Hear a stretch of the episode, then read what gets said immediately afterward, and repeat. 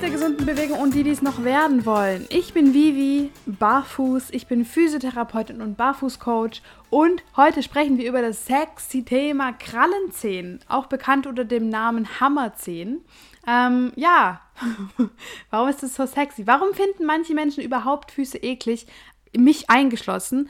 Äh, ich glaube, das liegt daran, dass Menschenfüße eklig machen. Und zwar nicht im Sinne von, äh, ich finde das jetzt eklig, sondern wir sperren Füße ein und zwar in einem Milieu, in dem natürlich sehr gut äh, Dinge wachsen, die gerne in feucht-warmen Gebieten wachsen so wie Fungi. Und naja, ich glaube, das macht das Ganze schon nicht so ganz cool. Und dann wissen wir natürlich auch, was äh, nicht so gesund ist. Nämlich, wenn jemand sich nicht mehr richtig gut bewegen kann, das zeichnet sich dadurch aus, dass jemand ähm, verformte Zehen hat zum Beispiel auch. Ne? Und in dem Füße einfach schwach und nicht gesund sind. Und ich glaube, das könnte dazu führen, dass viele Menschen Füße nicht so gut finden. Es gibt natürlich auch, mir fallen direkt ein paar Nachrichten auf Instagram ein, seltsame Typen, die ähm, verschiedene Fetische für verschiedene Fußfehlstellungen haben, was sehr seltsam für mich ist. Gut, kann jeder machen, was er will. Aber ja, genau. Heute geht es auf jeden Fall um das Thema Krallenzehen.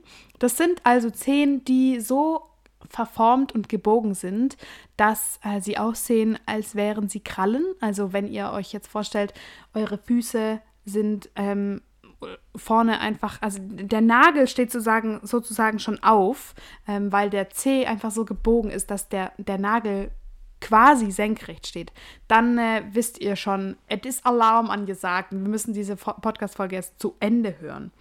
Genau, was kann man denn da machen, wenn man sowas hat? Ähm, oder woher kommt sowas? Das wäre vielleicht schon mal eine gute Struktur für diesen Podcast. Woher? Was kann man machen? So, das sind die zwei Punkte, die wir abarbeiten. Ähm, woher?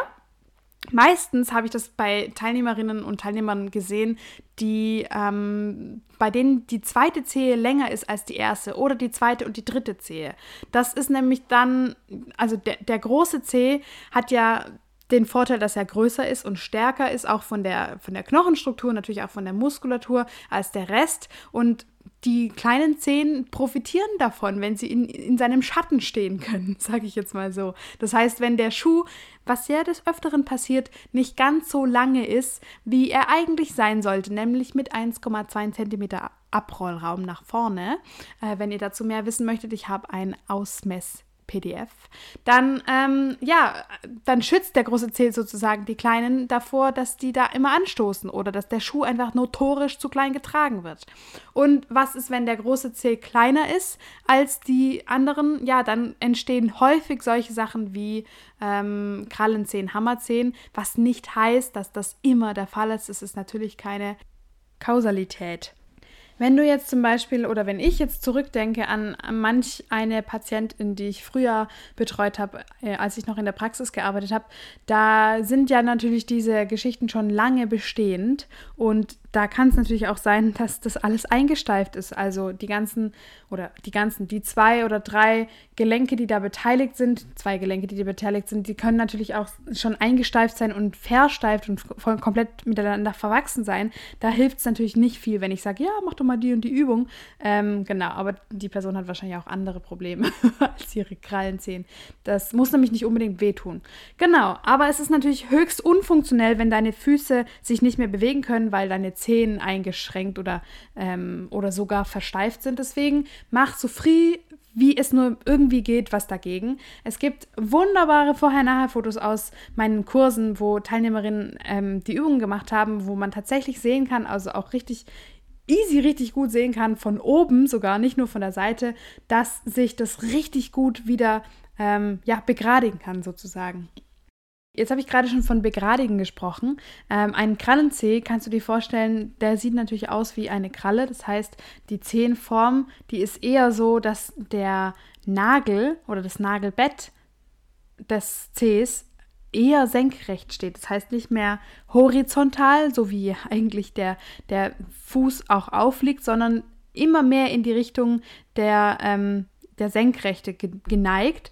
Und das kannst du eben dann super gut als Referenz nehmen, wie, wie weit du schon fortgeschritten bist und ob deine Übungen Wirkung ähm, zeigen. Genau. Äh, abgesehen davon kannst du natürlich nicht nur äh, das angucken, sondern du kannst auch deine Übungen machen. Und zwar Übung Nummer eins. Du kannst zum Beispiel einen Zehensitz machen. Äh, da setzt du dich quasi auf deine Knie und äh, lässt dich nach hinten runterfallen, in, deine, in die Richtung deiner Fersen und hast aber die Zehen aufgestellt. Und dann ist natürlich wichtig, dass du das nicht brutal machst, sondern dass du es langsam machst und Schritt für Schritt und vielleicht auch so ein bisschen mit deinem Gewicht vor und zurück schaukelst und da variierst. Ähm, das ist auf jeden Fall ultra wichtig, äh, dass du da nicht reingehst und dir jetzt da komplett alles, alles dehnst wie komplett.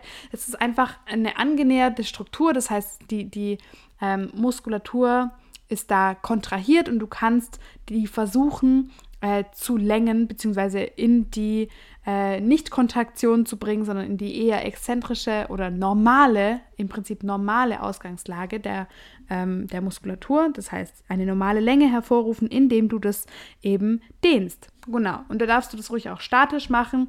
Da ähm, haben wir ja sonst in der Vergangenheit drüber gesprochen im, im Podcast, dass das jetzt zum Beispiel mit, beim Thema Hamstrings oder Hüftbeuger oder sowas nicht so sinnvoll ist. Aber bei dieser einzelnen Struktur finde ich, ist es ein guter Weg, um da Länge reinzubekommen. Genau, das ist schon mal Tipp Nummer eins. Natürlich ist auch wichtig, dass du die Muskulatur, die dafür gesorgt hat, dass da sich äh, alles beugen kann ähm, und sozusagen die Strecker inaktiv sind, dass du die Strecke auch aktivierst, weil äh, du kannst es dir vorstellen, am C sind unten Beuger dran und oben Strecker. Das heißt, es ist wie beim Arm oder vorne ist der Bizeps, hinten ist der Trizeps, ja? So. Und die, die Beuger am C, die, die den C quasi auch in die Krallenstellung gezogen haben, die sind jetzt mal unser Bizeps humeri, also der am, am Oberarm. Und der Trizeps, die Strecker oder der Strecker des Armes auch, der soll jetzt mal darstellen, dass der C auch einen Trizeps hat. Ich weiß nicht, ob das so viel Sinn ergibt. Auf jeden Fall musst du auch den Trizeps an, an den Zehen trainieren, nämlich die Extensoren ähm, der kleinen Zehen. Und das ist wichtig, damit du einfach die, die Gegenspieler, dass die wieder ausgeglichen Kraft aufbringen können. Ne? Und das ist natürlich ultra wichtig. Abgesehen davon kannst du auch die kurzen Beuger trainieren. Die sind nämlich nicht dafür da, den C zu beugen, sondern den Zeh in so eine kleine Treppchenposition zu bringen und auch das Quergewölbe zu stärken und zu aktivieren und mit zu bilden. Genau. Das heißt, das sind meine Tipps. Du kannst dann natürlich auch gerne mit Progression arbeiten und gegen Widerstand arbeiten und so weiter. Und falls du Anleitung möchtest, nicht nur wie du deine Füße ausmisst, sondern natürlich auch wie du deine Füße trainierst und wie du deine deinen Krallenzähnen, Hammerzähnen auflöst, dieses Problem, wie du deine Muskulatur wieder in die richtige Länge bringst und dann natürlich auch die richtige Muskulatur trainierst und stärker machst. Das kannst du super gerne bei mir in den Kursen lernen. Wir überarbeiten jetzt gerade alles und machen alles richtig neu, drehen alles auf links, nehmen ein paar Dinge mit, machen ganz vieles neu. Ich habe natürlich in den letzten zweieinhalb Jahren, in denen ich dieses Schiff hier schon steuere, auch einiges dazugelernt und das kommt jetzt alles mit in die neuen Kurse. Also schau am besten mal auf meiner Webseite vorbei vorbei. Ich weiß ja nicht, wann du jetzt gerade diesen Podcast anhörst, ob das jetzt schon komplett veraltete Information ist von äh, Januar 1927 oder von ungefähr April, Mai 2021. Wenn du alles erfahren möchtest, wenn es wieder neue Kurse gibt, wann es einen neuen Blogartikel gibt zum Beispiel, dann melde dich sehr, sehr gerne für den Barfußbrief an. Das ist kein langweiliger und nerviger Newsletter, sondern richtig cooler Barfußbrief. Äh, das findest du auch auf meiner Webseite. Da kannst du dich einfach unter der ähm, Rubrik Newsletter anmelden und du bekommst Bescheid, sobald es wieder neue Inhalte von mir gibt. Genau. Also, ich hoffe, du hast noch einen ganz, ganz coolen Tag mit hoffentlich Sonnenschein und Bewegung zieh die Schuhe aus, geh ein bisschen raus. Jetzt sind genau die richtigen Temperaturen, um ja auch wieder kurze oder auch lange Strecken barfuß zu gehen. Gib deinen Füßen ein paar unterschiedliche Untergründe, ein paar schöne und weirde und feuchte und kalte und nasse und warme und harte und pieksige Informationen und äh, freue dich einfach, dass der Frühling wieder da ist. Zumindest wünsche ich mir das für mich, wahrscheinlich du dir auch für dich. Ich sag mal Tschüss und rede mich nicht länger Halskopf über in irgendeine komische äh, Floskel hinein ähm, und sag einfach mal jetzt ganz formlos Ciao. Ich hoffe, du bist beim nächsten Mal wieder mit dabei und bis dann. Ciao.